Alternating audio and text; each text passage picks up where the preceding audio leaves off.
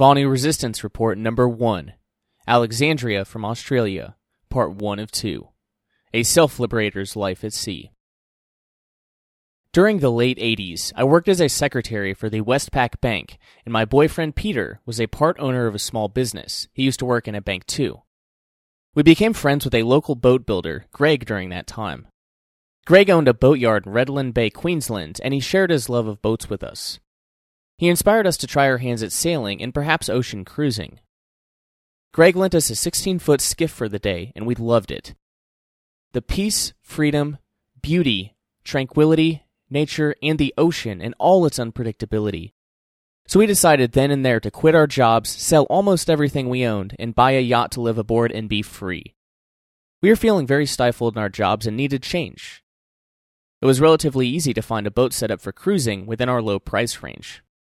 About one month later, we bought Kalu, named by the previous owner after the god of thunder. Kalu was a 34 foot steel sloop with six berths, galley, wheelhouse, aft cabin, shower, toilet, a small library of boating books, and equipped for cruising. A few minor repairs were carried out by Greg, and we updated some equipment. Our plan live aboard Kalu, sail to Cape York, have a great time, be partially self sufficient, and pick up a few odd jobs if we needed more cash. As complete novices, we joined a nearby yacht club who were very welcoming to newbies. A few of the members were very happy to come aboard and give us sailing lessons. We completed a navigation course, radio course, and first aid. And we practiced man overboard. We spent time checking equipment over and how to use it. We researched, studied, and learned so much. It was not long before we felt ready enough to take on the challenge of leaving the port of Brisbane for good. Our favorite song was Sitting on the Dock of the Bay. We made necessary preparations and set our departure date. We stocked our galley with bulk pantry supplies and filled the fridge with plenty of fresh food. We left sugar and the television set behind. As our friends waved us goodbye from the jetty, I felt a mix of emotions excitement, joy, sadness of leaving family and friends behind, and fear of the unknown. I reassured myself and remembered what I did have was courage, determination, a very real sense of adventure, and a willingness to learn. It was evident that my schooling was a huge setback to my practical skills, and I really felt this at times. But I pushed myself, and I sure wasn't going back to that bank job. My unprogramming from religious schooling and college had begun, and Peter was in his element. Some years later, he qualified to be a skipper for the charter boat industry in the Whitsundays. The east coast of Australia is simply stunning. Some of my favorite anchorages were Lady Musgrave Island, Percy Island, Whitsunday Islands, Lizard Islands, Cooktown, and the Lockhart River, to name a few.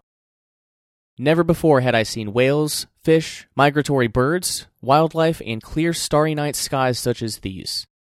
To be able to see the bottom of the sea at Anchorage on a full moon was spectacular, or the phosphorescence on a stormy night was so beautiful and to have dolphins swimming at the bow of the boat and hearing them call was a treasure to behold. I felt so thankful and blessed that we are truly free to live in this beautiful paradise.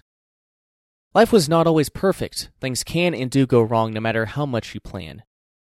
But with each challenge, we grew in knowledge, strength, and character.